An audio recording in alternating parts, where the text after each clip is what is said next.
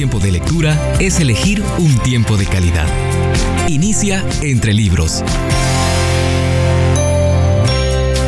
Libro del mes.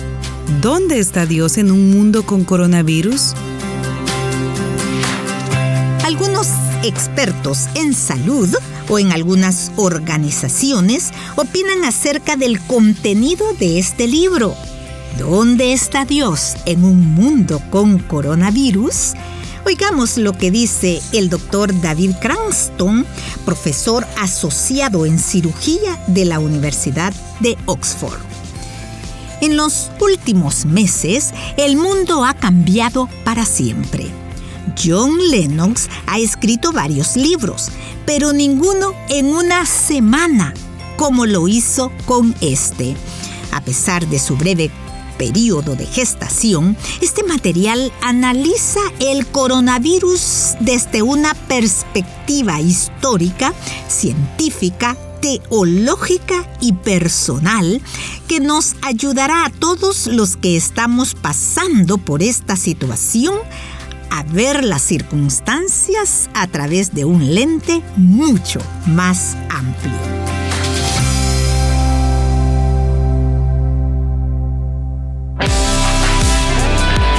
Decisiones vienen acompañadas de buenas lecturas.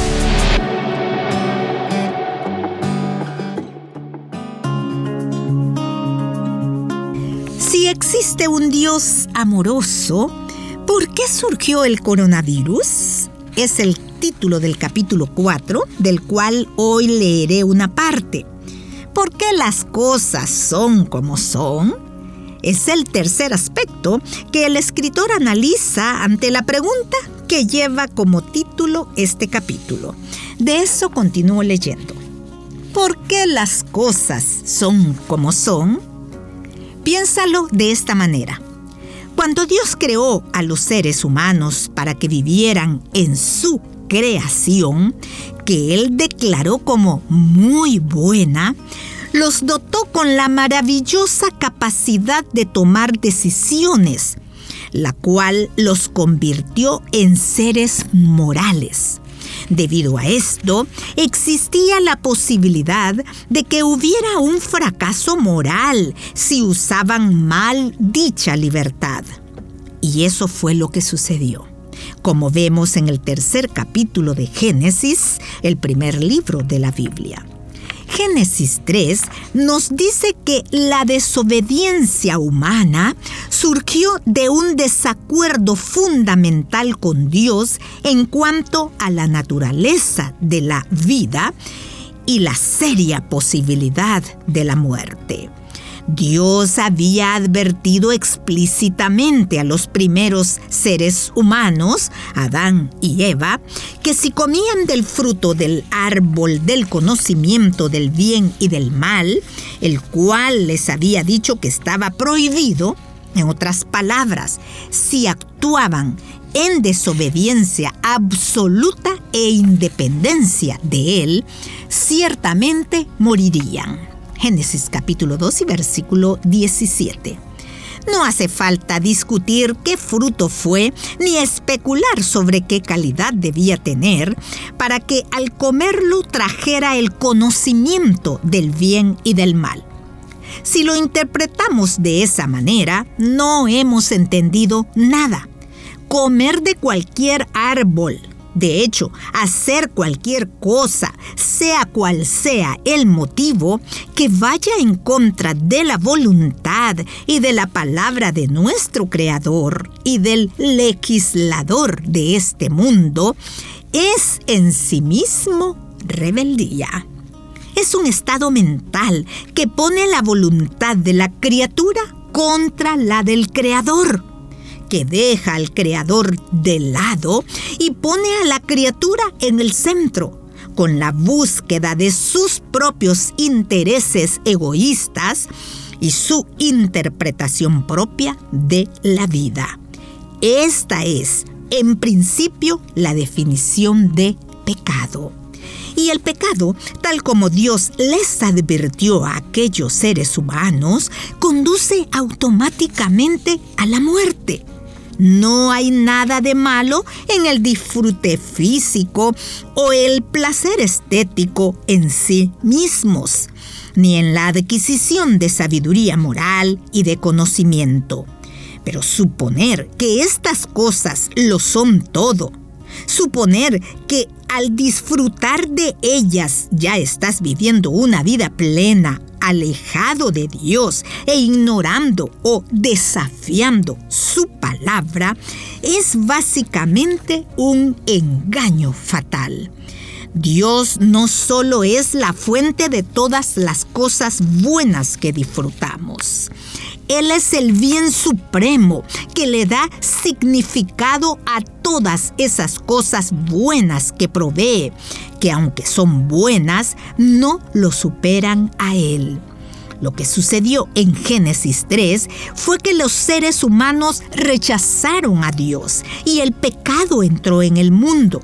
Las consecuencias fueron devastadoras hubo muerte espiritual. Se rompió la relación entre los seres humanos y Dios. Y después la muerte física.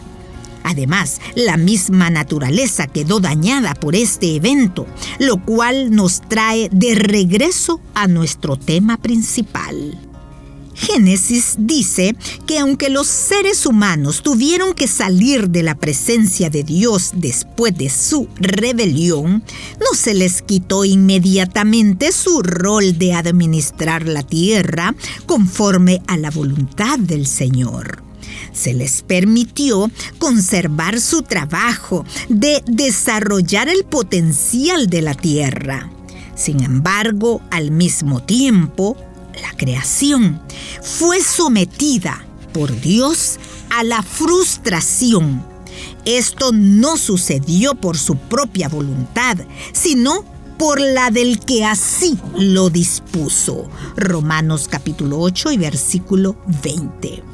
Las muchas civilizaciones que siglos atrás fueron prósperas, pero decayeron con el tiempo una y otra vez la naturaleza ha perjudicado e impedido el progreso del ser humano con cardos y espinas, trabajos agotadores, pestes, enfermedades, epidemias, sequías, hambrunas, terremotos, volcanes, etc., acompañados tristemente de las fuerzas destructoras desatadas por el egoísmo, la codicia y la corrupción moral.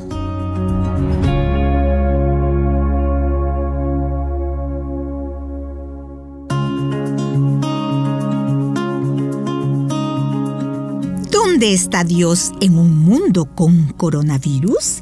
Es el título del libro cuya lectura comparto. Muchas personas han cuestionado el por qué Dios permite que el mal cause tanto dolor, olvidando la sentencia que Dios dio en el principio debido a la desobediencia humana. La tierra te producirá cardos y espinos. Continúo la lectura la línea que divide el bien del mal. Ninguno de nosotros puede analizar con honestidad el problema del mal y el dolor del mundo como si fuéramos meros espectadores de un fenómeno que no nos compete. El autor ruso Alexander Solzhenitsyn, un superviviente de los gulags de Stalin, escribió: si todo fuera tan simple, si tan solo hubiera personas malas en algún lugar cometiendo obras malvadas con malas intenciones, y solo fuera necesario separarlas del resto de nosotros y destruirlas. Sin embargo, la línea que divide el bien del mal atraviesa el corazón de todos los seres humanos. ¿Y quién está dispuesto a destruir un pedazo de su propio corazón? Termina la cita de Alexander Solzhenitsyn. Solzhenitsyn estaba dispuesto a decir abiertamente lo que todos sabemos de forma intuitiva. Así como hay bien y mal en la creación y en la humanidad en general, también hay bien y mal en cada uno de nosotros. Nosotros también somos parte del problema.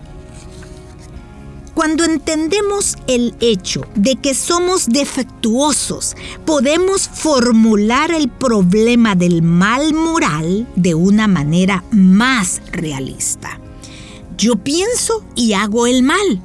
Entonces, si Dios existe, ¿por qué me tolera? Una pregunta diferente. Es evidente que hay defectos profundos tanto en la naturaleza humana como en la naturaleza física. El mundo está lleno de comportamientos humanos violentos e inmorales y también de terremotos, tsunamis, cánceres y pandemias como el coronavirus. Y si hay otra pregunta que podríamos hacer, si aceptamos como debemos que estamos en un universo que nos muestra una imagen tanto de belleza biológica como de patógenos mortales. ¿Hay alguna evidencia de que existe un Dios a quien podemos confiarle las implicaciones de nuestra realidad y de nuestra vida?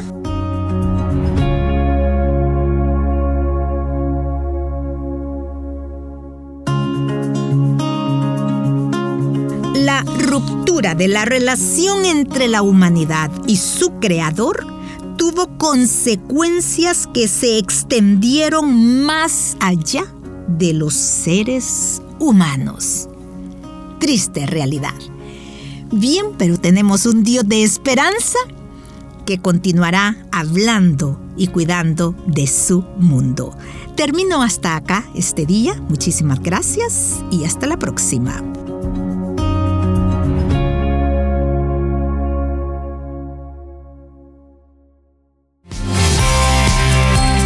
Conviene elegir tiempo de calidad. Nos conviene la lectura. Búscanos en Facebook, arroba entre libros radio. Esta es una producción de CCRTV, Corporación Cristiana de Radio y Televisión.